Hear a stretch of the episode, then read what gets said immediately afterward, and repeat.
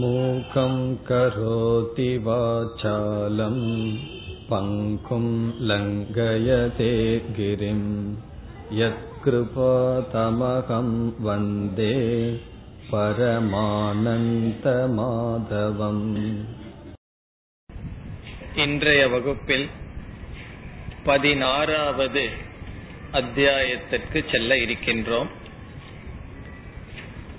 15வது அத்தியாயத்தின் இறுதியில், நான் சாஸ்திரத்தை உனக்கு உபதேசம் செய்தேன் என்று கூறி, இந்த சாஸ்திரத்தை நீ உணர்ந்து விட்டால், புரிந்து கொண்டால் மோட்சத்தை அடைவாய் என்று சொல்லி முடித்தார் பகவான்.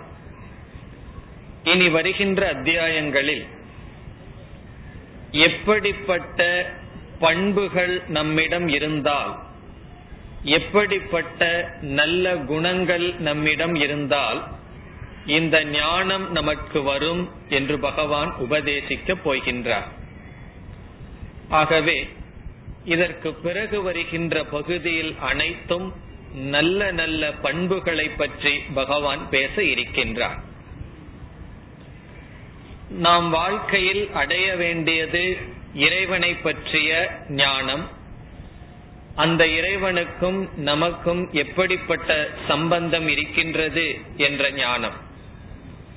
இறைவனை பற்றிய ஞானத்தினால் நாம் அடைவது அந்த இறைவனையே. இறைவனை நாம் இழந்திருப்பதற்கு காரணம் இறைவனை பற்றிய அறியாமையினால். ஆகவே ஞானத்தை நாம் அடைய வேண்டும். இந்த ஞானத்துக்கு பலவிதமான தடைகள் வரலாம். அந்த தடைகளை சாஸ்திரத்தில் மூன்றாக பிரிக்கிறார்கள். ஒன்று பிரமாத்ரு தோஷம், இரண்டாவது பிரமாண தோஷம், மூன்றாவது பிரமேய தோஷம் என்று பிரிப்பார்கள். இந்த மூன்று குறை இருந்தால் நமக்கு ஞானம் வராது. இவை என்னவென்றால், பிரமாத்ரு தோஷக, பிரமாதா என்றால் அறிபவன், அறிபவனிடத்தில் குறை இருந்தால் ஞானம் வராது. பிரமாண தோஷக என்றால் அறிவை கொடுக்கும் கருவியில் குறை இருந்தால், தோஷம் இருந்தால் ஞானம் வராது. பிரமேய தோஷக என்றால் அறியப்படும் பொருளில் குறை இருந்தாலோ, அது மறைக்கப்பட்டிருந்தாலோ ஞானம் வராது. உதாரணமாக, ஒரு பொருளை பார்த்து, ஒரு மலரை பார்க்கின்றோம்.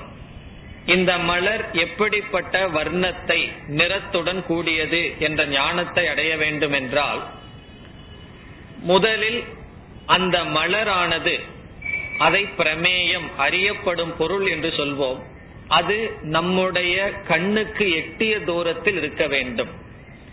அது மிக தொலைவில் இருந்தால் அதை நாம் பார்த்து புரிந்து கொள்ள முடியாது. அல்லது அது ஏதாவது ஒன்றினால் மூடப்பட்டிருந்தாலும் நாம் அதை தெரிந்து கொள்ள முடியாது. அந்த பார்க்கப்படும் பொருளில் எந்த குறையும் இல்லாமல் அது தெளிவாக இருக்க வேண்டும். மலர் தெளிவாக நம் கண்முன் இருந்தும் நம்முடைய கண் ஏதாவது குறையுடன் இருந்தால், படலம் என்ற நோயினால் கண் மூடப்பட்டிருந்தால், அந்த பொருள் தெளிவாக இருந்தாலும் ஞானம் வராது. முதல் குறை அந்த பொருளே தூரத்தில் இருப்பது, மறைக்கப்பட்டிருப்பது, இப்படி அது பிரமேய தோஷம் என்றும், இரண்டாவது குறை அதை அறியும் கருவியில் தோஷம் இருக்கலாம், நம்முடைய கண்ணில், மூன்றாவது கண்ணை பயன்படுத்துகின்ற எண்ணிடத்தில் குறை இருக்கலாம். நான் கவனமாக மனதை கண்ணில் வைத்து அதை பார்க்காமல் ஏதோ ஒரு சிந்தனையில் நான் அதை பார்த்தாலும், கண் அந்த பொருளை பார்த்தாலும் அது மனதில் பதியாது. காரணம் என்ன? அதை அறிபவனிடம் குறை இருக்கலாம். இவ்விதம் எந்த ஒரு ஞானத்துக்கும் அறிபவனிடத்தில் குறை இருந்தாலும், அறிவை கொடுக்கும் கருவியில் குறையிருந்தாலும், அறியப்படும் பொருளில் குறையிருந்தாலும், மறைவிருந்தாலும் ஞானத்தை அடைய முடியாது. இது சாதாரண நியமம். இனி ஆத்ம விஷயத்தில் பார்த்தால், நாம் அடையப்பட வேண்டிய பிரம்மன், பரமாத்மா, யாராலும் மறைக்கப்படாமல் எங்கும் வியாபித்திருக்கின்றார்.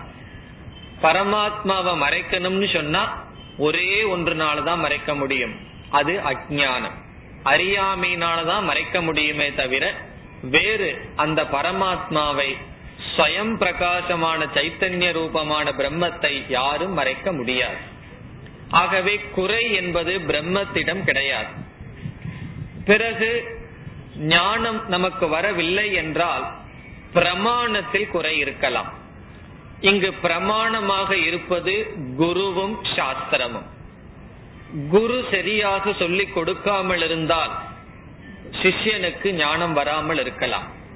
ஆகவே குரு இடம் குறை இருந்தாலும் சிஷ்யன் ஞானத்தை பெற தடை வரும். அல்லது குரு சரியாக சொல்லிக் கொடுக்கின்றார், அவர் பயன்படுத்துகின்ற சாஸ்திரமோ தவறான சாஸ்திரம், தர்க்கம் சொல்லி கொடுக்கிறார்னு வச்சுக்குவோமே, தர்க்கத்திலிருந்து எப்படி பிரம்ம ஞானம் வரும்?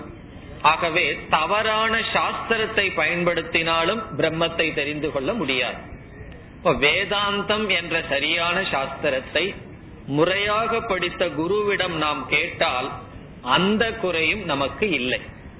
பிரமாணத்தில் ஞானத்தை கொடுக்கும் கருவிங்கிற விஷயத்திலும் குறையில்லை. ஞானம் எதை பற்றியதோ அந்த பிரம்மத்திடம் குறையில்லை. இந்த இரண்டு குறையும் நீக்கப்பட்டு ஞானம் வரவில்லை என்றால் குறை ஒரே ஒரு இடத்தில் தான் இருக்க முடியும், அது பிரமாதா அறிபவனிடத்தில் குறை.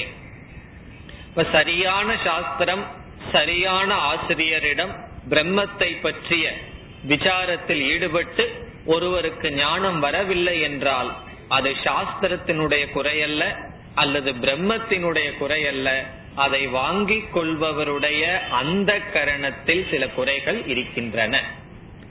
இனி வருகின்ற பகுதியில் பகவான் பிரமாத்துவினுடைய தோஷத்தை நிவர்த்தி செய்ய சாதனை கொடுக்கின்றார்.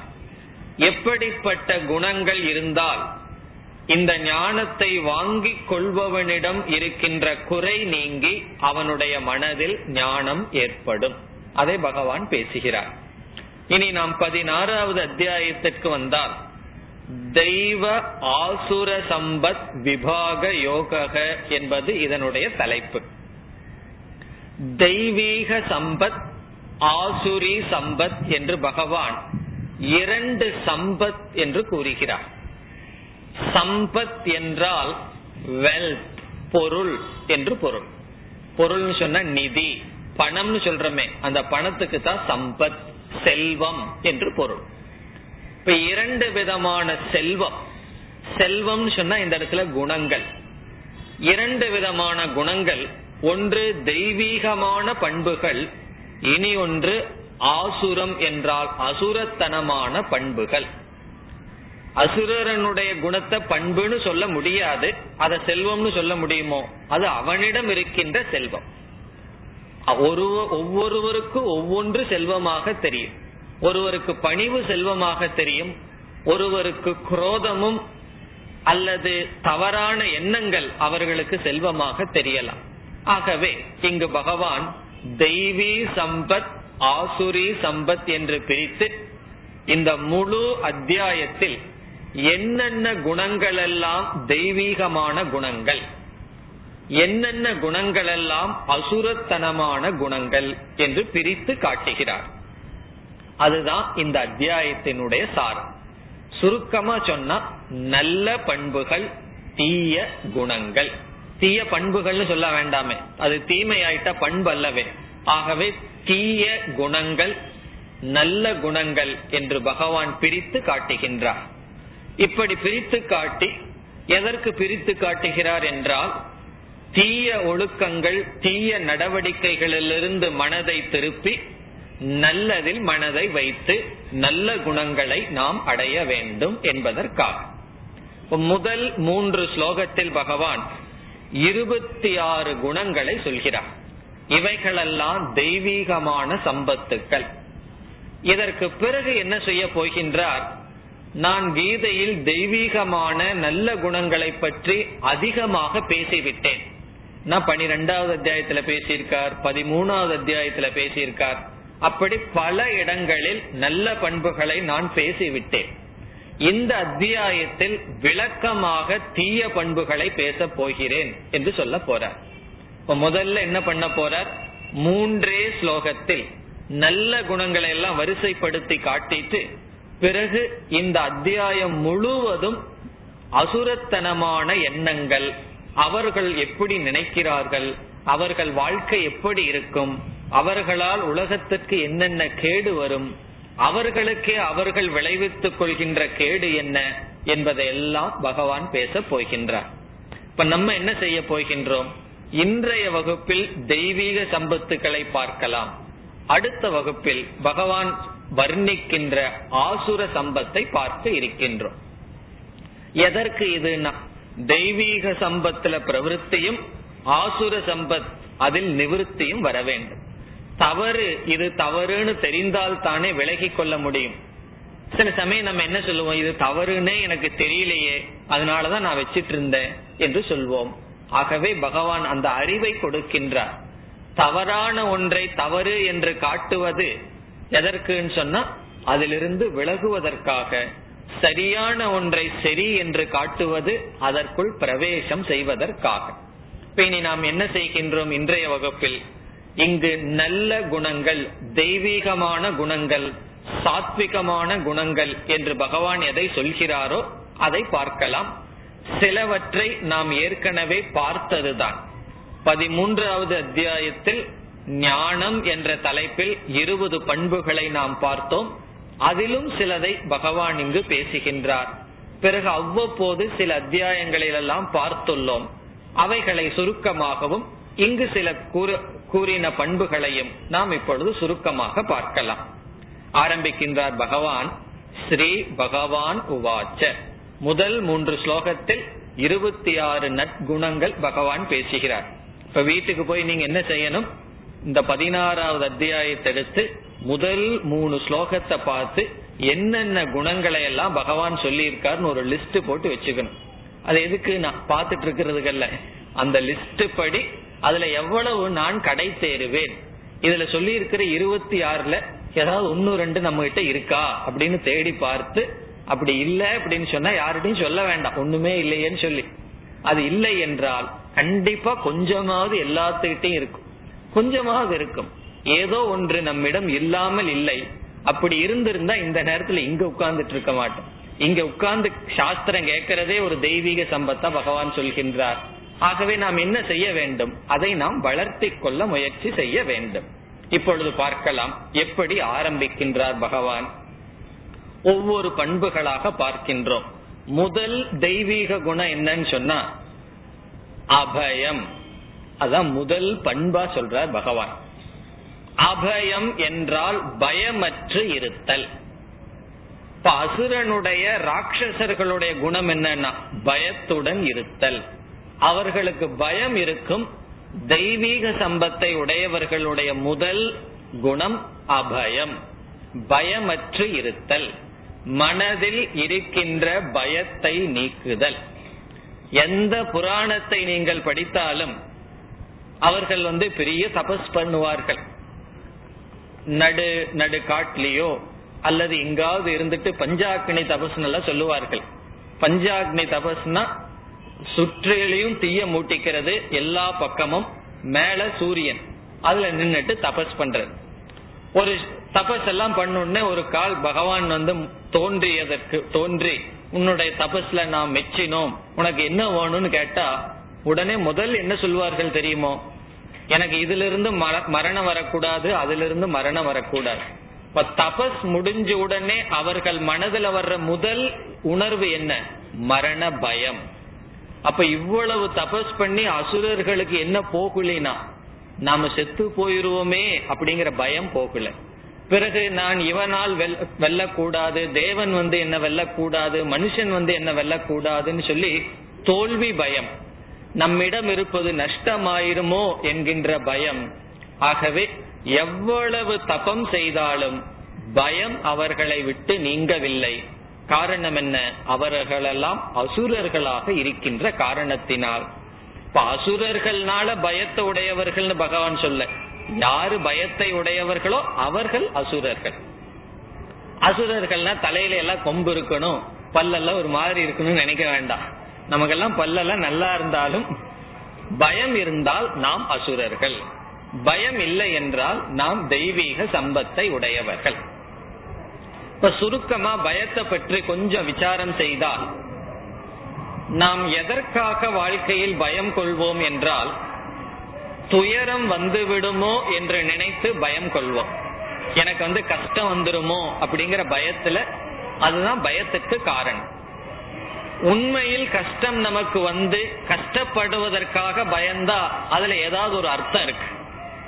நம்முடைய பயத்தை எல்லாம் எடுத்து ஒரு நாள்ல எவ்வளவு பயம் நம்ம மனசுல வந்திருக்குன்னு எடுத்து ஆராய்ச்சி பண்ணி பார்த்தோம்னா, அதுல 90% பயம் நாம் சந்திக்காத நடக்காத கஷ்டத்தை குறித்து தான் இருக்கு.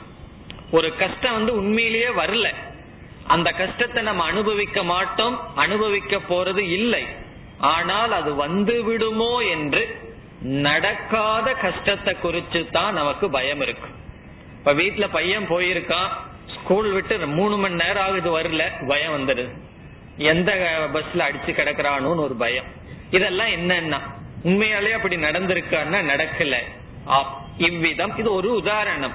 இவ்விதம் பயம் என்பது நாம் சந்திக்காததை குறித்து தான் அதிகமா பயப்பட்டு இருக்கோம். பிறகு அடுத்த ஸ்டெப் என்னன்னு சொன்னா, கஷ்டமே வரட்டுமே, நம்ம தலைக்கு மேல கஷ்டம் வராது, விரலுக்கு தகுந்த வீக்கம்னு சொல்லுவார்கள். இப்ப பகவானிட என்ன கேட்கணும்னா, என்ன கஷ்டம் வந்தாலும் தாங்கிக்கிற சக்தியை கொடுன்னு கேட்கணுமே தவிர பயம் நமக்கு இருக்க கூடாது. எனக்கு பயமும் இருக்கு, இறைவன் மீது பக்தியும் இருக்குன்னு சொன்னா அந்த பக்தி பொய் அப்படின்னு அர்த்தம். இப்ப இறைவன் மீது பக்தி இருக்குன்னா அதனுடைய அர்த்தம் என்ன? இறைவன் என்னை காப்பான் என்ற நம்பிக்கை. ஆகவே தெய்வீக சம்பத்துன்னு சொன்னா, நல்ல குணம்னு சொன்னா, பகவான் மீது நம்பிக்கை வைத்து எதிர்காலத்தை குறித்து அச்சம் கொள்ளாமல் இருத்தல், எதை குறித்தும் நாம் பயப்படாமல் இருத்தல், அது ஒரு முக்கியமான குணமாக சொல்கிறார். என்ன குணம்னா தெய்வீக குணம், நல்ல குணம். நல்ல குணம்னு சொன்ன உடனே நம்ம என்ன நினைப்போம்? தானம் பண்றதுன்னு சொல்லணும்னு நினைப்போம். அதையும் சொல்றார் பகவான், ஆனா முதல்ல என்ன சொல்றார்? அபயம். அதனாலதான் ஒரு வாசகத்தை படித்திருப்பீர்கள், யாம் இருக்க பயம் ஏன்னு சொல்லி பகவான் ஏன் சொல்றாருன்னா, நீ பயப்படாத, நீ பயப்பட்டா என்னுடைய பக்தன் அல்ல என்பது அதனுடைய பொருள். இறைவன் மீது பக்தியை வைத்து எதை குறித்தும் பயம் கொள்ளாமல் இருத்தல் ஒரு விதமான குணம். வேறொரு விளக்காசிரியர் இதற்கு பொருள் கொடுக்கிறார்கள். ஆன்மீக வாழ்க்கைக்குள்ள வந்ததற்கு பிறகு ஒருத்த மோட்சத்தை அடையணும்னு சொல்லி சிலதையெல்லாம் துறந்துட்டு வருகின்றான். அவனுக்கு ஒரு பயம் வந்துருது, நம்ம உண்மையிலேயே இந்த மோட்சத்தை அடைய முடியுமா, தனிமையில இருந்து தபஸ் பண்ண முடியுமா என்ற பயம் எல்லாம் வந்து விடலாமா? அப்படி வரக்கூடாது, அது அபயம். நம்ம ஒரு நல்ல காரியத்தை செய்ய விரும்புவோம், யாராவது ஏதாவது சொல்லிடுவாங்களான்னு ஒரு பயம், நம்மளால வெற்றியா நடத்த முடியுமா அப்படிங்கிற ஒரு பயம், அதனாலேயே நல்லதெல்லாம் செய்ய மாட்டோம். இப்ப கீதைக்கு ஒழுங்கா என்னால புரிஞ்சுக்க முடியுமான்னு ஒரு பயத்தினால சரி வராம இருந்துட்டா அந்த பயமே இல்லையே அப்படின்னு சில பேர் நினைப்பார்கள். அத சொல்றார் ஒரு விளக்காசிரியர், நம்ம ஆன்மீக வாழ்க்கைக்குள்ள தனிமையில இருந்து தபஸ் பண்ணி ஏகாக்கியா இருந்து எல்லாத்தையும் துறந்துட்டு நம்மளால இருக்க முடியுமா? பொருளை எல்லாம் துறந்துட்டு நம்ம வாழ்க்கையை வெற்றிகரமாக நடத்திவிட முடியுமா அப்படிங்கிற ஒரு பயம். அதுல அவர் என்ன சொல்றார்? சந்நியாசம் பண்றதுக்கு ஒரு பெரிய பயம். நம்ம ஏன் விட மாட்டேங்கிற எல்லாத்தையும்? பயம். அதெல்லாம் எல்லாத்தையும் விட்டுட்டா நான் காப்பாத்துறேன்னு பகவான் கீதையில சொல்லியிருக்காருன்னா சொல்லியிருக்கார், இருந்தாலும் எனக்கு கொஞ்சம் ஒரு பயம் இருக்கு. ஒரு சமயம் காப்பாத்தலாம், பகவான் காப்பாத்துட்டும் அதுக்கப்புறம் நான் விட்டுறேன்னு சொல்லுவார்கள். ஆனா பகவான் என்ன சொல்றாரு? நீ விடு, அப்ப நான் வர்றேங்கிறார். நம்ம என்ன சொல்றோம்? நம்ம அப்படி சொல்றோம், நீ அந்த என்ன காப்பாத்துனா நான் விட்டுறேன், நீ எனக்கு அஷூரன்ஸ் கொடு, கண்டிப்பா என்ன காப்பாத்துவேன்னு சொல்லி நான் விட்டுறேன். பகவான் சொல்ற, நீ விடு, அப்பதான் நான் காப்பாத்துவேன் அப்படின்னு சொல்ற.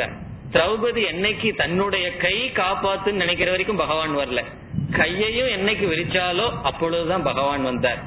அந்த பயம் இல்லாத பகவான் மீது இருக்கின்ற நம்பிக்கை அபயம். அதனாலதான் பல கடவுளுக்கு எத்தனையோ முத்திரை இருக்கு. தட்சிணாமூர்த்திக்கு ஞான முத்திரையோடு இருப்பார், எல்லா கடவுளும் அபயமுத்திரை என்று சொல்வார்கள். இப்படி கையை வைக்கிறதனுடைய அர்த்தம் என்னன்னா, நான் உனக்கு அபயத்தை கொடுக்கின்றேன், நீ பயப்பட வேண்டாம். இது ஒரு முக்கியமான குணம். ஏன்னா நம்மை அறியாமையே நம்முடைய ஆழ்ந்த மனதுல என்ன இருக்குன்னு சொன்னா பயம்ங்கிறது இருக்கு. எனக்கு பயம் இல்லையேன்னு சொல்லலாம், ஆனால் பயம் ஏதோ ஒரு விதத்தில் இருக்கின்றது. செல்வத்தை இழந்து விடுவோமா, பெயரை இழந்து விடுவோமா, அல்லது நம்முடைய குழந்தைகள் வாழ்க்கை என்னாகும்னு எதையோ ஒன்றை குறித்து பயம் நமக்குள் இருக்கின்றது. பகவான் சொல்றார், பகவான் மீது பக்தியை வைத்து அந்த பயத்தை நீக்குதல் ஒரு தெய்வீகமான குணம். எப்படி ஆரம்பிச்சிட்டு இருக்க? அபயம், தைரியமாக இருத்தல், உறுதியுடன் இருத்தல், அச்சப்படாமல் இருத்தல் ஒரு முக்கியமான குணம். இப்ப நம்ம என்ன செய்யணும்? முதல்ல அவுட்டு தெய்வீக குணத்தை லிஸ்ட போட்டு நம்ம கிட்ட என்னென்ன இருக்குன்னு பார்த்தா முதல் குணமே இல்லையேன்னா அடுத்த குணங்கள் ஏதாவது இருக்கான்னு பார்ப்போம். முதல் குணம் இருக்கு நமக்கு, தைரியம். அப்பப்ப வருது, அப்பப்போ பயமும் வந்துருது. அப்ப நம்ம என்ன செய்யணும்? பயத்திலிருந்து நம்மை காப்பாற்ற வேண்டும். அது முதல் குணம்.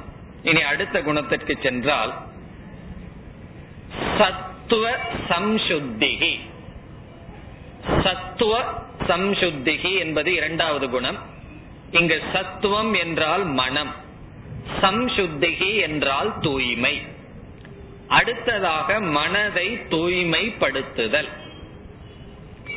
மனதை தூய்மைப்படுத்துதல் என்றால் உள்ளொன்று வைத்து புறமொன்று பேசாமல் இருத்தல், கபட இல்லாமல் இருத்தல் என்று எழுதுகிறார்கள். கபடம்னு சொன்னா நயவஞ்சகம், மற்றவர்களை ஏமாற்றுதல், அவ்விதம் இல்லாமல் இருத்தல். இது ரொம்ப முக்கியம். அசுரர்கள் எல்லாம் என்ன செய்வார்கள்? அசுரர்களை நம்பி ஒரு காரியத்தில் இறங்க முடியுமோ? ராட்சசர்களை நம்பி ஒரு காரியத்தில் இறங்க முடியுமோ? முடியாது. இந்த உலகத்தில் இருக்கிற ஆட்களை நம்பியே பல காரியத்தில் இறங்க முடியறதில்லை. காரணம் என்ன? ஒன்றை மனதில் வைத்து ஒன்றை பேசுகிறார்கள். அப்படி இல்லாமல் மனதை தூய்மையாக வைத்திருத்தல், அது சத்துவ சம்சுத்திகி. நம்ம ஏன் மன தூய்மைக்கு அவ்வளவு முக்கியத்துவம் கொடுக்கறது இல்லைன்னு சொன்னா, உடல் அசுத்தமா இருந்தா 4 பேருக்கு தெரிஞ்சிடும். அதனால என்ன செய்வோம்? உடலை தூய்மையா வச்சுக்கிறதுக்கு ரொம்ப முக்கியத்துவம் கொடுப்போம். நம்ம மனசு யாருக்குன்னு தெரியல, அதனால உள்ள எப்படியோ இருந்துட்டு போகட்டும், எவ்வளவு கசடு இருந்தாலும் யாருக்கு தெரியுதுன்னு விட்டுறோம். இங்க பகவான் சொல்ற, அப்படி விடக்கூடாது. அது எப்படியாவது தெரிஞ்சிடும். நம்ம மனசை யார்கிட்டையும் மறைக்க முடியாது. அகத்தின் அழகு முகத்தில் தெரியுங்கிறது போல எப்படியாவது நம்ம வாயோ நம்ம முகமோ நம்ம செயலோ நம்ம மனசை காட்டி கொடுத்துரும். அது காட்டி கொடுத்துருங்கிறதுக்காக நேர்மையா இருக்குன்னு சொல்ல வரல.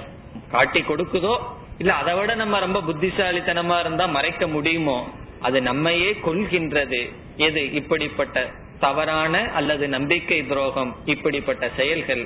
ஆகவே பகவான் சொல்றார், சத்துவ சம்சுத்திகி, மன தூய்மை, கபடம் இல்லாமல் இருத்தல், மற்றவர்களை ஏமாற்றாமல் இருத்தல். ஆங்கிலத்தில் ஒரே வரியில சொல்லணும்னா ஹானஸ்ட் என்று சொல்வார். ஹானஸ்ட் சொன்னா நம்பிக்கைக்கு உரியவராக இருத்தல். அது இரண்டாவதாக கூறுகிறார். இனி அடுத்ததாக ஞான யோக வியவஸ்திதிகி. இப்ப ஞான யோகம்ங்கிறத சாதாரணமா நம்ம ஒரே சொல்ல பார்ப்போம். ஞான யோகம்ங்கிற சாதனைன்னு பார்ப்போம். வியவஸ்திதிகினா அதில் இருத்தல், நம்மை ஒப்படைத்தல், அதுல நம்ம சாதாரணமா பார்ப்போம். ஆனா இந்த இடத்துல சங்கரர் வேறு விதமாக பொருள் கொள்கின்றார்.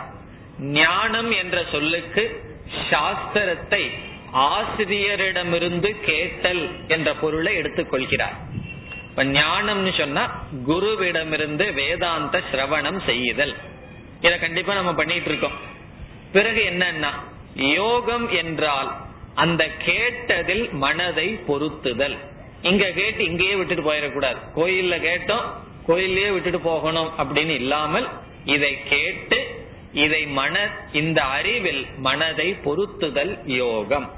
அத நிதித்தியாசனம் என்று சொல்வார்கள். ஞான யோக வியவஸ்திதிகி என்றால் சாஸ்திரத்தை கேட்டல், கேட்டு சாஸ்திரம் இறைவனை பற்றி என்ன அறிவை நமக்கு கொடுக்கின்றது, நம்மை பற்றி என்ன பேசுகிறது, இந்த உலகத்தை பற்றி என்ன பேசுகின்றது என்றெல்லாம் தெரிந்து, பிறகு என்னன்னா அந்த ஞானத்தை மட்டும் தெரிந்தால் போதாது, அந்த ஞானத்தில் மனதை வைத்து பழகுதல், ஆத்ம தியானம். இங்கு யோகம் விவஸ்திதின்னு சொன்னா அத கேஷுவல் அப்படின்னு சொல்லுவார்கள். அதுல ஒரு ஈடுபாடு இல்லாமல் சில பேர் சில காரியத்தை செய்வார்கள். இப்ப டெய்லி இட்லி செஞ்சிட்டு இருக்கோம், சாம்பார் பண்ணிட்டு இருக்கோம், ரொம்ப ஈடுபாட்டோடையா பண்ணிட்டு இருப்போம். கொஞ்ச நாள்ல போர் அடிச்சு போயிடுது, எதையேதான் பண்ணணுமா அப்படின்னு. ஆனா இன்னொன்னு நினைக்க மாட்டேங்கிறோம், இது சாப்பிட்றத விட்டுறலாம் அப்படிங்கிற என்ன வரல, சமையல் பண்றதுலதான் நமக்கு போர் அடிச்சிடுது. அப்ப நம்ம அதை என்ன செய்வோம்னா ஒரு கேஷுவலா எதையோ நினைச்சிட்டு எதையோ சிந்திச்சுட்டு எதையோ கேட்டுட்டு அது ஒரு ரொட்டீன்னு சொல்லுவார்கள், அப்படி நம்ம செய்வோம். அந்த மாதிரி வேதாந்தம் ஆயிடக்கூடாது. ஏதோ நம்ம போயிடுறோம், ஒவ்வொரு வியாழக்கிழமை இங்க ஏதோ நடக்குது உட்கார்ந்துட்டு பொழுதுபோக்கி போகணும் அப்படின்னு இல்லாமல் முழுமையாக மனதை ஈடுபடுத்துதல். இதற்காகவே காத்துட்டு இருக்கணும். ஒரு வியாழக்கிழமை போச்சுன்னா அடுத்த வியாழக்கிழமை எப்ப வரும்னு காத்துட்டு இருக்கணும், மனசு அதுலயே இருக்கணும்.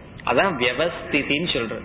அதாவது நம்ம எதை நோக்கி வாழ்க்கையை லட்சியமாக கொண்டுள்ளோமோ மற்ற நேரத்திலும் அதையே குறியாக இருத்தல்.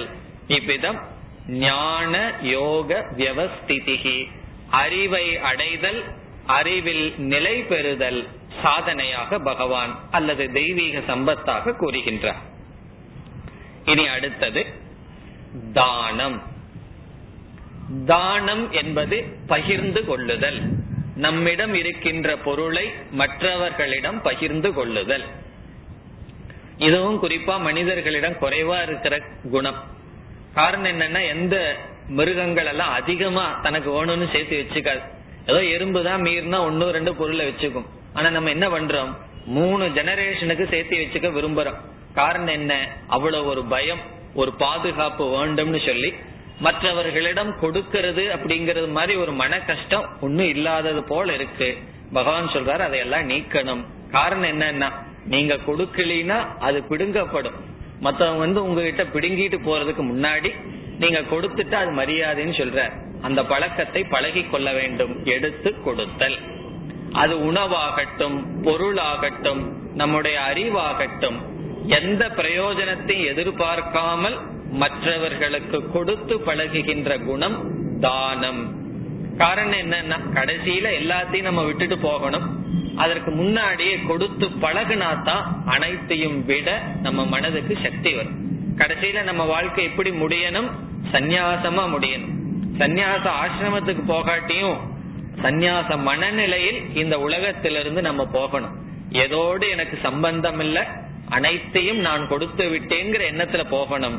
அதற்கு இல்லறத்தில் இருக்கும் பொழுதே தானம்ங்கிற ஒரு சாதனையை செய்ய வேண்டும். இல்லறத்தில் இருப்பவர்களுக்கு பகவான் அல்லது சாஸ்திரம் சொல்கின்ற முக்கியமான கடமை தானம்.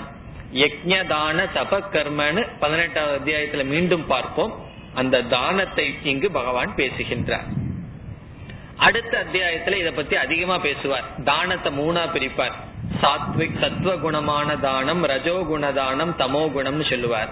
அப்ப அந்த தானத்தை பற்றி அடுத்த அத்தியாயத்தில் சற்று விளக்கமாக பார்க்கலாம். இனி அடுத்த சாதனை தமக. தமக என்றால் இந்திரிய ஒழுக்கம், இந்திரிய கட்டுப்பாடு. இந்திரிய கட்டுப்பாடுன்னு சொன்னா நல்லதை பார்த்தல், நல்லதை கேட்டல், நல்லதை சுவைத்தல் என்று இந்திரியங்கள் வழியாக ஒழுக்கமாக இருத்தல். நம்ம எப்படிப்பட்ட ஆகாரத்தை உட்கொள்கின்றோமோ அதனுடைய அடிப்படையில் உடம்புல ஆரோக்கியம் இருக்கும் ஸ்தூல சரீரத்துக்கு. அதே போல எப்படிப்பட்ட பொருள்களை எல்லாம் மனசுக்கு கண் வழியாக காது வழியாக தள்ளுறோமோ அப்படிப்பட்ட மனதை நாம் உருவாக்குகின்றோம். இப்ப இந்த உடல் எப்படி உருவாக்கப்பட்டது, எவ்வளவு ஆரோக்கியத்துடன் இருக்கிறது என்பது எதனுடைய அடிப்படையில், நாம் உட்கொண்ட உணவு, நாம் வாழ்ந்த வாழ்க்கை முறை, நம்ம எப்படிப்பட்ட வாழ்க்கை முறை வாழ்ந்தோமோ அதனுடைய ரிஃப்ளெக்ஷன், பிரதிபிம்பம் தான் நம்ம ஸ்தூல சரீரத்தினுடைய ஆரோக்கியம். அதே போல நம்ம மனதினுடைய ஆரோக்கியம் என்னன்னா என்னென்ன பொருள்களை எல்லாம் மனசுக்கு கொடுத்திருக்கோம், நல்ல விஷயங்களை காது வழியா கொடுத்தமா, நல்ல விஷயங்களை கண்ணு வழியா கொடுத்தமா என்பதை பொறுத்து இருக்கிறது. அதனாலதான் ஒரு ஞானி சொல்லுவார், நீங்கள் இதுவரை பார்க்கவில்லை கேட்கவில்லைன்னு சொல்லுவார். காரணம் என்னன்னா எதை பார்க்கணுமோ அதை பார்க்கல, எதை கேட்கணுமோ அதை கேட்கல. பிறகு என்னன்னா கண் இருந்தும் குருடர்கள், காது இருந்தும் செவிடர்கள் என்று ஒரு ஞானி பேசுவார். அப்படி நல்லதை பார்த்தல், நல்லதை கேட்டல். இப்ப தமகனா பார்க்காம இருக்கிறது, கேட்காம இருக்கிறது நல்ல. தவறானதை, மனதிற்கு பலகீனத்தை கொடுப்பதை நாம் தவிர்த்தல் தமக என்கின்ற சாதனை. இனி அடுத்த சாதனை யக்ஞக. யக்ஞக என்பதை அடுத்ததாக கூறுகின்றார் பகவான். இங்கு யக்ஞம் என்றால் வழிபாடு. இதுவும் இல்லறத்தில் இருப்பவர்களுக்கான முக்கியமான கடமை. இறை வழிபாட்டுடன் நம்முடைய வாழ்க்கை துவங்க வேண்டும், முடிய வேண்டும். நம்ம காலையில எந்திரிச்ச உடனே எதுல முழிக்கணும்னா, எல்லாம் இப்ப எதுல முழிச்சிட்டு இருக்கார்கள், நியூஸ் பேப்பர்ல முழிப்பார்கள். நியூஸ் பேப்பர்ல நல்ல விஷயமா வந்துட்டு இருக்கு. அப்படி நம்முடைய வாழ்க்கையினுடைய துவக்கம் அதுல முடியும். பிறகு காலையிலிருந்து சாயந்தரத்து வரைக்கும் பேசுற பேச்சு அதை பத்தி, பிறகு தூங்கும் போது அது என்ன கனவு தான் வரும்னா அதுவும் அது சம்பந்தமான கனவு தான் வரும். இப்படி நம்ம வாழ்க்கை எதற்காக என்பதை மறந்துவிட்டு தவறான தேவையற்ற விஷயங்களை உள்ள தள்ளிட்டு இருக்கோம். அதற்கான காலங்கள் தவறாக பயன்படுத்தப்படுகிறது. அதனால பகவான் சொல்றார், நேரம் இல்லைன்னு யாரிடமும் பொய் சொல்லக்கூடாது, நம்மிடமும் பொய் சொல்லக்கூடாது. தனி நேரத்தை ஒதுக்கி இறை வழிபாட்டில் சில காலத்தை பயன்படுத்த வேண்டும். இப்ப யக்ஞம்னா பெரிய யாகம் பண்றதுன்னு பொருள் அல்ல. யக்ஞம் என்றால் சிறிது நேரமாவது, குறிப்பாக தர்மப்படி வாழணுங்கிறது அவ்வளவு சுலபம் அல்ல. தப்பா வாழ்றதுங்கிறது ரொம்ப சுலபம், நேர்மையா வாழ்றதுங்கிறது ரொம்ப கடினம். ஆகவே அந்த பக்தியின் துணை கொண்டு அபயம் முதலிய நல்ல குணங்களை அடைந்து நாம் தேர வேண்டும் என்றால் வழிபாடு மிக மிக முக்கியம். அதைத்தான் பகவான் சொல்றார் யக்ஞக என்ற சொல்லு. இனி அடுத்த சொல் ஸ்வாத்யாயக, அடுத்த சாதனை. ஸ்வாத்யாயம் என்றால் சாஸ்திரத்தை படித்தல். அது ஒரு விதமான சத்சங்கம். எல்லா நேரத்திலையும் நம்ம வந்து கேட்டுட்டே இருக்க முடியாது. என்ன செய்ய வேண்டும் என்றால் நல்ல நூல்களை படித்தல். இது வந்து வேதத்தை அத்தியனம் செய்வதாக இருந்தால் பிரம்மச்சரிய ஆசிரமத்தில் இருக்கின்ற கடமை, அல்லது பொதுவாக சுவாத்தியாயம் என்று சொன்னால் நல்ல நூல்களை நாம் படித்தல். எதுக்கு நல்ல நூல்களை படிக்கணும்னா, அப்பொழுதுதான் நமக்கு தெரியும் எந்த பாதையில் நாம் செல்ல வேண்டும் என்பது. வேதம் எதை கொடுக்குதுன்னு சொன்னா வாழ்க்கையினுடைய லட்சியம் என்னன்னு காட்டுகின்றது. பிறகு அந்த லட்சியத்தை அடைவதற்கான சாதனையையும் வேதமானது காட்டுகின்றது. அந்த சாதனையையும் சாத்தியத்தையும் தெரிந்தால்தான் வாழ்க்கை நன்கு நகரும். ஆகவே சுவாத்தியாயம் நல்ல நூல்களை படித்தல். இனி அடுத்த சாதனை தபக. தபஸ், தமிழ்ல தவம் என்று சொல்வோம். இங்கு தவம், தபக, தபஸ் என்ற சாதனை. இந்த தபம் என்ற சொல் பொதுவான சொல். இதனுடைய அர்த்தம் என்னவென்றால், நம்மை எந்த இந்திரிய விஷயங்களுக்கும் அடிமையாக்காத வண்ணம் மேற்கொள்கின்ற எந்த சாதனைக்கும் தபம் என்று பெயர். நாமே விரும்பி எந்த ஒரு பொருளுக்கும், இந்திரிய சுகத்திற்கும் அடிமையாக்காமல் நம்மை பாதுகாத்துக் கொள்கின்ற சாதனைக்கு தவம் என்று பெயர். அது உணவாகட்டும், அல்லது இருக்கின்ற இடமாகட்டும், உறங்குகின்ற இடமாகட்டும், ஏதாவது ஒன்றை நாம் பயன்படுத்த பயன்படுத்த அது என்ன ஆகும்னா அது நம்முடைய அங்கமாகிவிடும். அது இல்லாமல் நம்முடைய சாதாரண வாழ்க்கை இல்லை என்ற நிலைக்கு வந்துவிடும். அது என்ன சொல்வார்கள், நம்ம வாழ்க்கையில பயன்படுத்துற பொருளை எல்லாம் ரெண்டா பிரிப்பார்கள். ஒன்று நெசசிட்டி, தேவை, இனி ஒன்று லக்ஸுரி, ஆடம்பரம்னு பிரிப்பார்கள். இப்ப வந்து நமக்கு ஆடை அப்படிங்கிறது தேவை, இப்ப பாதுகை என்பது தேவை, வீடுங்கிறது தேவை. பிறகு லக்ஸுரின்னு சொன்னா பல வீடு இருக்கு, பல வாகனம், இதெல்லாம் லக்ஸுரின்னு சொல்லுவோம். இப்போ ஒரு காலத்துல எந்தெந்த பொருள்கள் எல்லாம் ஆடம்பரமா இருந்ததோ அதெல்லாம் இந்த காலத்துல தேவைகளா மாறிவிட்டது. அந்த காலத்துல வந்து எலக்ட்ரிசிட்டி இருந்தா அது பெரிய ஆடம்பரம். ஒருத்தருடைய வீட்டுல வந்து கரண்ட் இருந்ததுன்னா அது ஆடம்பரம். இந்த காலத்துல அப்படி சொல்ல முடியுமா? கரண்ட் இல்லை அப்படின்னு சொன்னா வீட்டுல ஒரு காரியம் நடைபெறாது. அது தேவைகளாக மாறிவிட்டது. அப்படி நாம் ஒரு பொருளை அதிக பயன்படுத்த பயன்படுத்த அந்த பொருளினுடைய தன்மை என்னன்னா, அது இல்லாமல் நான் இல்லை அப்படிங்கிற நிலைக்கு வந்துடுவோம். அது உணவு பழக்கமாகட்டும், ஏதாவது ஒன்று ஆகட்டும். அப்ப கடைசி காலத்துல சில பொருள்களை எல்லாம் விட்டு வாழ வேண்டிய நிலை நமக்கு வந்துவிடும். அப்ப என்ன சொல்கிறது சாஸ்திரம்?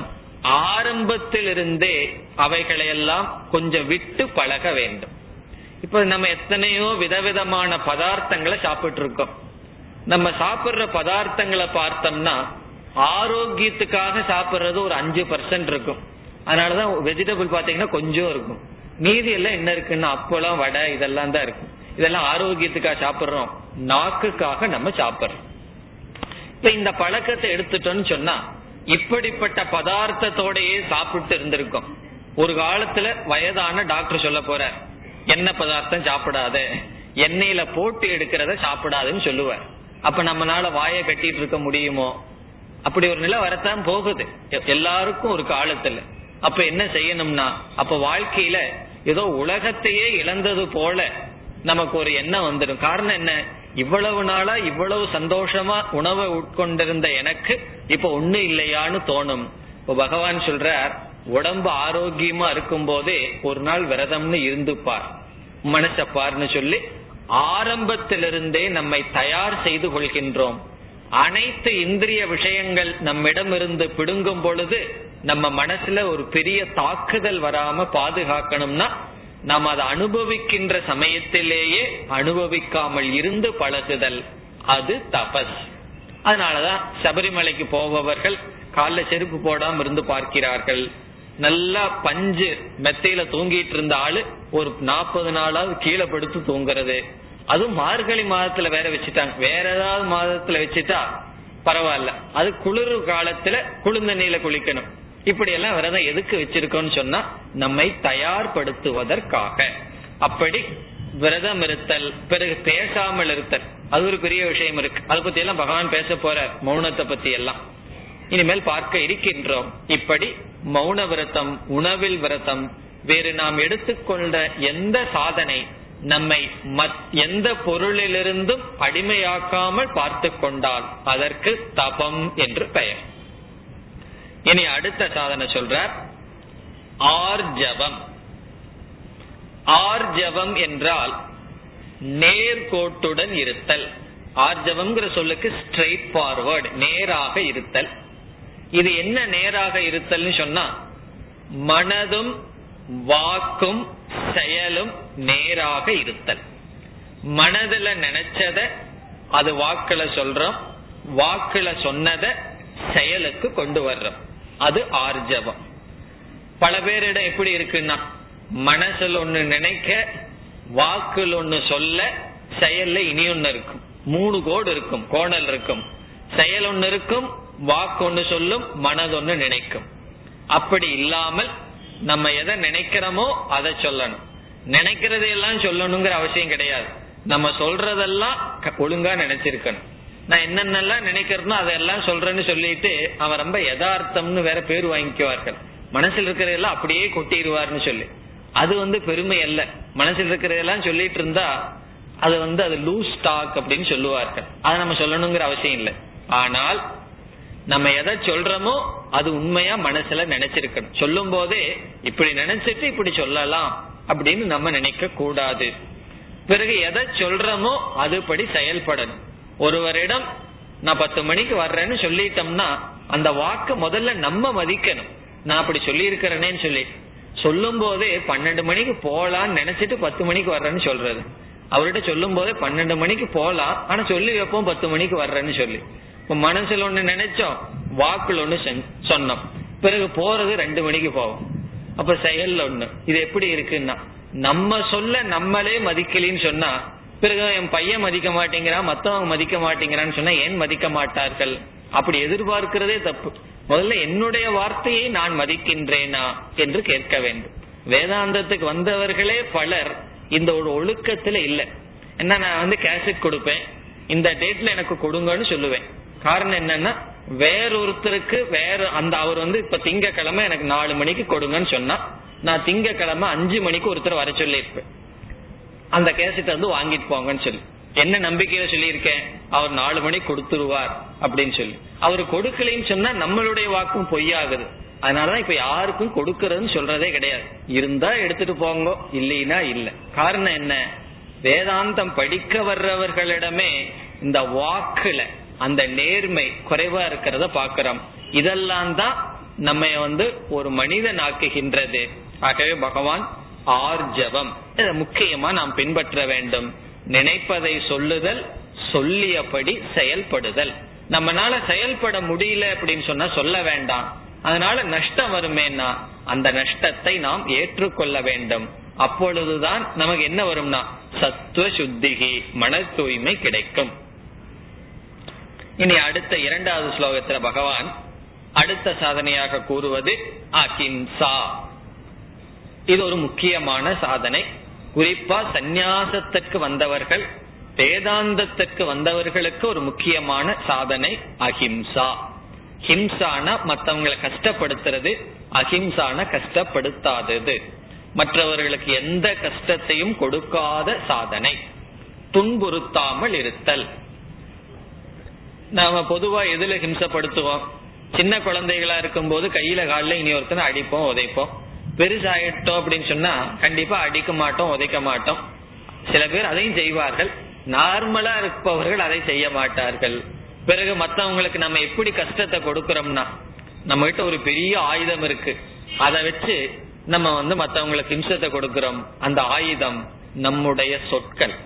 பகவான் வந்து வாயை எதுக்கு கொடுத்திருக்காருன்னா, அந்த குத்தி காட்டுறது, குத்தி பேசினா சொல்லுவார்கள் அல்லவா, அப்படி மற்றவர்களை சொற்களின் மூலமாக துன்புறுத்துகின்றோம். பிறகு மனதிலையும் மற்றவங்களுக்கு ஒரு கஷ்டத்தை நினைக்கிறதும் ஹிம்சை தான். ஆகவே மனதாலும் குறிப்பாக சொல்லாலும் செயலாலும் யாருக்கும் நாம் தீங்கு விளைவிக்க கூடாது. அப்படி தீங்கு விளைவித்தோம்னு சொன்னா நமக்கு தியானம் கை கூடாது. எனக்கு தியானம் ரொம்ப வரமாட்டேங்குது, நான் ரொம்ப மனசு ஒடுங்க மாட்டேங்குதுன்னு சொன்னா நம்ம யாரையாவது ஹிம்சப்படுத்தி இருப்போம். இப்போ ஒருவர் வந்து ஒரு சொல்லுல நீங்க ஹிம்சப்படுத்தி அவங்க மனசுல கஷ்டத்தை கொடுத்துட்டு வந்து தியானம் பண்ணா சாஸ்திரம் படிச்சு அது புரியாது, மனசு ஒடுங்காது. உங்களுக்கு ஒரு நாள் சந்தேகத்தை நீக்கிக்கிறதுக்கு வேண்டி யாரையாவது திட்டிட்டு வந்து உட்கார்ந்து தியானம் பண்ணுங்களேன், அல்லது திட்டிட்டு வந்ததுக்கு அப்புறம் தியானம் செய்து பாருங்கள்.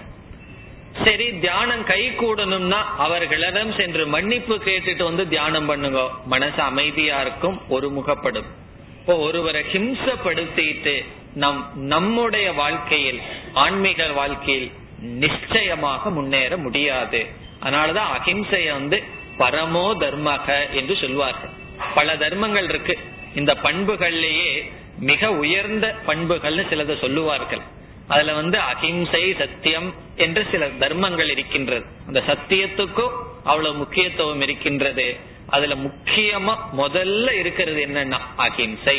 அஹிம்சோ அஹிம்சக பரமோ தர்மக என்று சொல்வார். எல்லா சாதனைகளில் விட உயர்ந்த சாதனையாக இருப்பது அஹிம்சை. அதனாலதான் சன்னியாசம் எடுக்கும் பொழுது என்ன வரதான் எடுத்துக்கொள்கின்றான்னு சொன்னா, பறவைகளை பார்த்தும் இந்திரன் முதலிய தேவர்களை எல்லாம் பார்த்து நான் அஹிம்சைங்கிற விரதத்தை எடுத்துக்கிறேன், ஏ இந்திரா உன்னுடைய போஸ்டுக்கு நான் ஆசைப்பட மாட்டேன், என்னை கண்டு நீ பயந்துக்காத, பறவைகளே நீங்கள் எல்லாம் என்னை கண்டு பயந்துக்க வேண்டாம், நான் அபயத்தை கொடுக்கின்றேன்னு சொல்றேன். அதுக்கப்புறம் சாமிஜி சொல்லுவார், ஒரு கொசு வந்தாலும் ஓட்டி விட்டுறணுமே தவிர அடிச்சு கொள்ள கூடாது.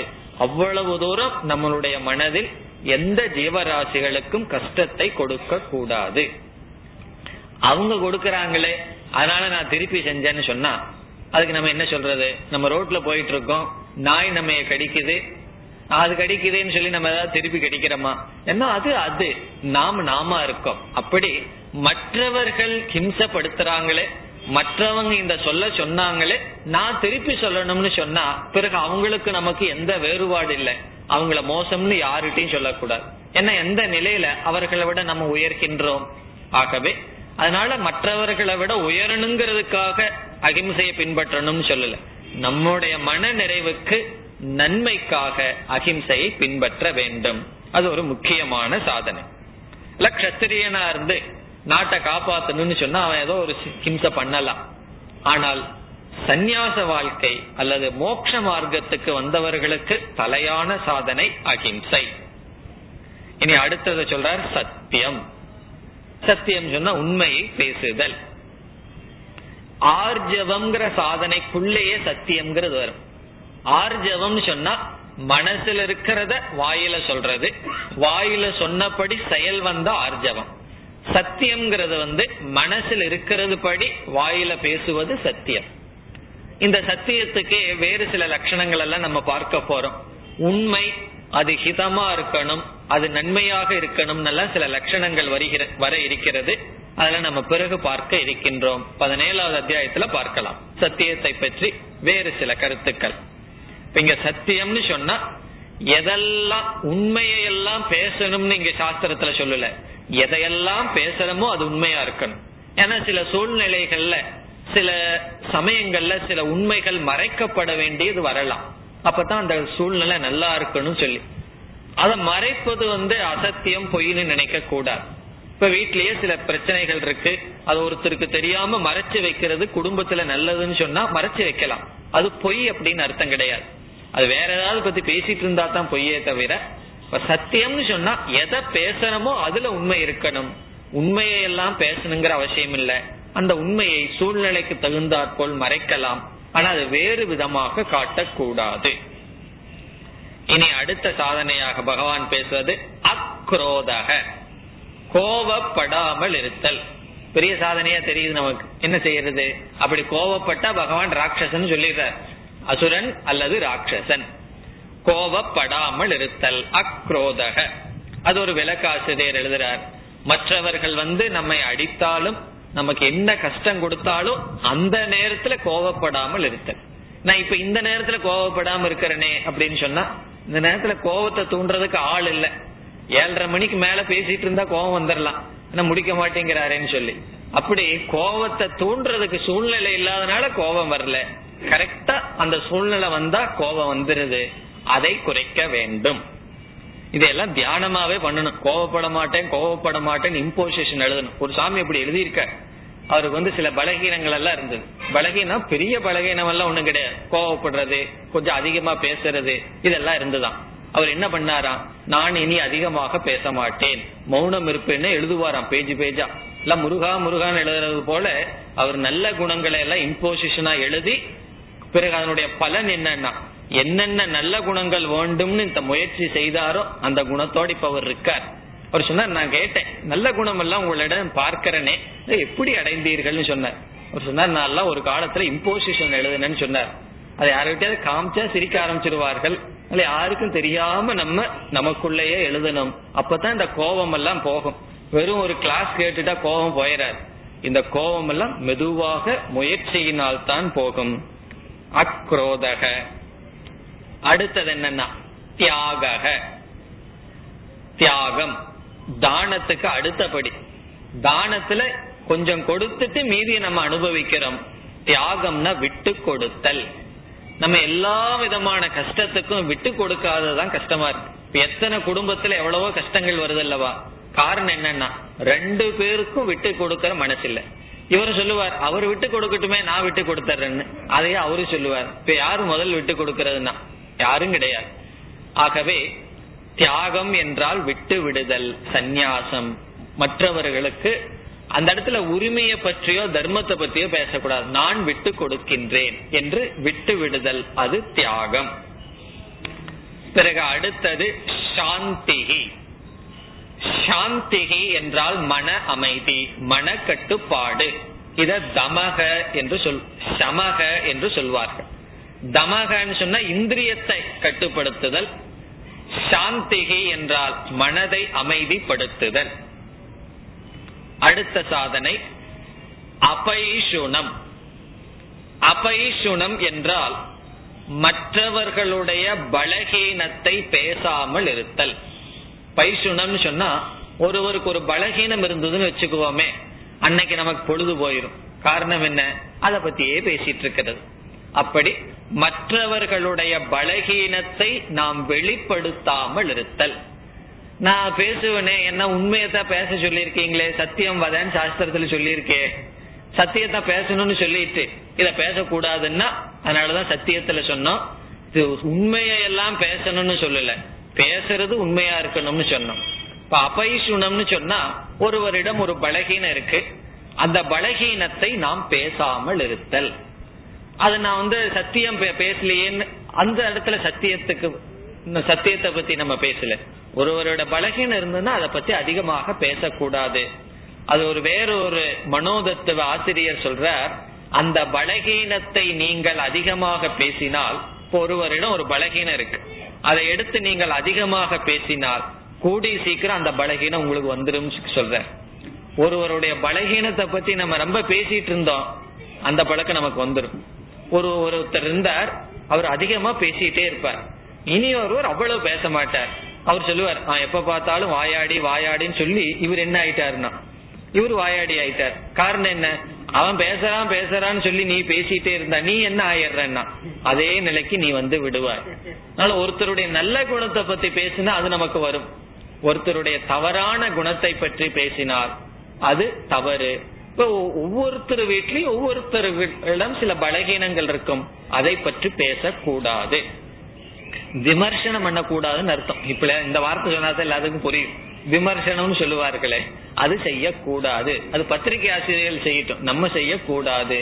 அதை படிச்சுட்டு 4 பேர்த்திட்ட பேசிட்டு இருக்க கூடாது. அந்த செயல் செய்யாமல் இருத்தல் அபைஷுணம். பிறகு அடுத்தது என்னன்னா தயா பூதேஷு, எல்லா ஜீவராசிகளிடம் தயை, கருணை. வேதாந்தத்துக்கு வந்தா எல்லாம் கர்மப்படி நடக்குதுன்னு சொல்லி நம்ம மனசு கல்லு மாதிரி ஆகணும்னு நினைப்பார்கள். அது ரொம்ப தவறு. வேதாந்தத்துக்கு என்ன வந்தாலும் நம்முடைய மனசு அந்த சாஃப்ட்னஸ், அந்த மிருதுவான தன்மை போகவே போகாது. சரியா வேதாந்தத்தை புரிஞ்சுட்டா. அப்படி இல்லைன்னா தான் தவறாக சில பேர் பேசுவார், வேதாந்தம்ங்கிறது வரட்டு வேதாந்தம், மனசை கல் ஆக்கிடுது, அப்படி எல்லாம் நினைப்பார்கள். அது தவறு. தயா பூதேஷு, எல்லா ஜீவராசிகளிடம் அன்பாக இருத்தல். ஏன் இப்படி தப்பா நினைக்கிறாங்கன்னா, வேதாந்தம் படிச்சதுக்கு அப்புறம் கொஞ்சம் அறிவு தெளிவு வந்ததுன்னா, வீட்டுல யாருக்காவது உடம்புக்கு சரியில்லைன்னா நம்ம ரொம்ப வருத்தப்படாம, ரொம்ப அதுக்காக அலட்டிக்காம காரியத்தை பார்த்தா நீ வேதாந்தம் படிச்சு உனக்கு கல்லு இறுகிடுதுன்னு சொல்லுவார்கள்.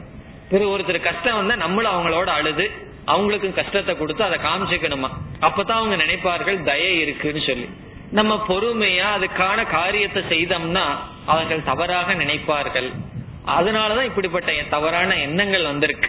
இப்ப இங்க பகவான் சொல்றார் தயா, எல்லோரிடமும் தயையுடன் இருத்தல், கருணையுடன் இருத்தல்.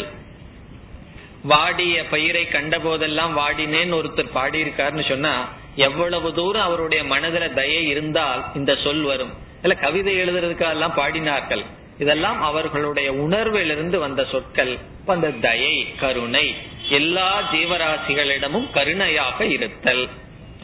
இனி அடுத்த சாதனை அலோலுப்துவம். அலோலுப்துவம் என்றால் இந்திரியங்களுடைய செயல், தேவையற்ற செயல்களை செய்யாமல் இருத்தல், அலோலுப்துவம். பிறகு அடுத்த சொல் மார்தவம். மார்தவம் என்றால் மென்மையான சொல், மென்மையாக மற்றவர்களிடம் பழகுதல். இப்ப அவரிடம் பக்கத்திலேயே போக மாட்டாரு, எரிஞ்சு விழுவாருன்னு சொல்லுவாங்க தெரியுமோ, அப்படி இல்லாம சாஃப்ட் பர்சனாலிட்டின்னு சொல்றது, மென்மையாக நடந்து கொள்ளுதல். அடுத்தது ஒரு சாதனை சொல்றார் ஹ்ரீஹி. ஹ்ரீஹி என்றால் வெட்கப்படுதல். அதை ஒரு சாதனையா பகவான் சொல்றார். வெட்கப்பட சொல்றீங்களேன்னா எதற்கு? நான் தவறு செய்வதற்கு. நாம் ஒரு தவறு செய்வதற்கும் பொய் சொல்வதற்கும் நமக்கு வெட்கப்படணும். ஆனா வெட்கமே இல்லாம அப்படி பேசுறான்னு சொல்லுவார்கள் இல்லையா, அதையே பகவான் ஒரு சாதனையா சொல்றார். பக்ரீஹினா லஜ்ஜா, வெட்கப்படுதல். எதற்கு வெட்கப்படுதல்னா தவறாக நடந்து கொள்வதற்கு, தவறு செய்வதற்கு நாம் வெட்கப்பட வேண்டும். பிறகு நம்மிடம் ஏதாவது ஒரு பலகீனம் இருந்தா அத நம்மையே நாம வெட்கத்துக்குரியவர்களா பார்க்கணும். மற்றவங்களை பார்த்து பேசுவோம், அவனுக்கு வெட்கம் இல்லாமல் இப்படி இருக்கின்றான்னு சொல்லி. நம்மிடமே நாம் வெட்கப்பட வேண்டும் ஏதாவது தவறான குணங்கள் இருந்தால். அது என்ன தவறான குணம் அடுத்த வகுப்புல பார்க்க போறோம். எல்லா அசுர சம்பத்தை எல்லாம் அடுத்த வகுப்புல பகவான் சொல்ல போறேன். இந்த குணங்கள் எல்லாம் நம்ம இடம் இருந்தால் நம்மை குறித்து நாம் வெட்கப்படுதல் அது ஹ்ரீஹி. அதுக்கடுத்தது அச்சாபலம். அச்சாபலம் சொன்னா நம்முடைய கை கால்கள் இவைகளெல்லாம் தேவையில்லாமல் செயல்படுத்தாமல் இருத்தல். இந்த கையை சும்மா ஆட்டிட்டு இருக்கிறது, கால் ஆட்டிட்டு உட்கார்ந்துட்டு இருக்கிறது, இதெல்லாம் சாப்பல்யம் சொல்றது. அப்படி தேவையில்லாமல் நம்முடைய இந்திரியங்களை செயல்படுத்தாமல் பாதுகாத்து கொள்ளுதல். இனி அடுத்த சொல் தேஜக என்றால் புத்தி கூர்மை, அறிவை கூர்மையாக பார்த்து கொள்ளுதல். அடுத்தது க்ஷமா, பொறுமையாக இருத்தல். பொறுமை ரொம்ப முக்கியம். பொறுமையாக இருத்தல், எந்த விதமான கஷ்டம் வந்தாலும் பொறுமையாக இருத்தல். அடுத்தது திருதிஹி. திருதி என்றால் உறுதி, மிக மிக உறுதியாக இருத்தல் எந்த கஷ்டம் வந்த போதிலும். சௌச்சம், தூய்மையாக இருத்தல், நம்முடைய வீடு, சூழ்நிலை, சுற்றுப்புறம், உடல் அனைத்தையும் தூய்மையாக வைத்திருத்தல். இதெல்லாம் ஒரு குணமா பகவான் சொல்ற. பிறகு அத்ரோக, யாருக்கும் துரோகம் செய்யாமல் இருத்தல்.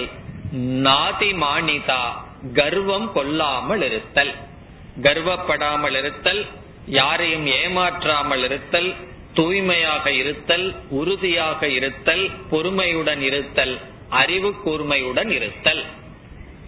இத இந்த 26 சொல்லி பகவான் சொல்றார் தெய்வீம் சம்பத். இதுதான் தெய்வீகமான சம்பத், உயர்ந்த குணங்கள் என்று சொல்றார். இனி என்ன செய்ய போகின்றார்? இதற்கு பிறகு அசுர சம்பத்தை சொல்லி இந்த முழு அத்தியாயம் முழுவதும் என்னென்ன குணங்கள் நம்மை அறியாமல் நம்மிடம் வந்துவிடும், அவைகளை எப்படி தவிர்க்க வேண்டும் என்று சொல்ல போகின்றார். அடுத்த வகுப்பில் மேற்கொண்டு நாம் தொடரலாம். ஓம் பூர்ணமத பூர்ணமிதம் பூர்ணாத் பூர்ணமுதச்யதே பூர்ணஸ்ய பூர்ணமாதாய பூர்ணமேவாவசிஷ்யதே. ஓம் சாந்தி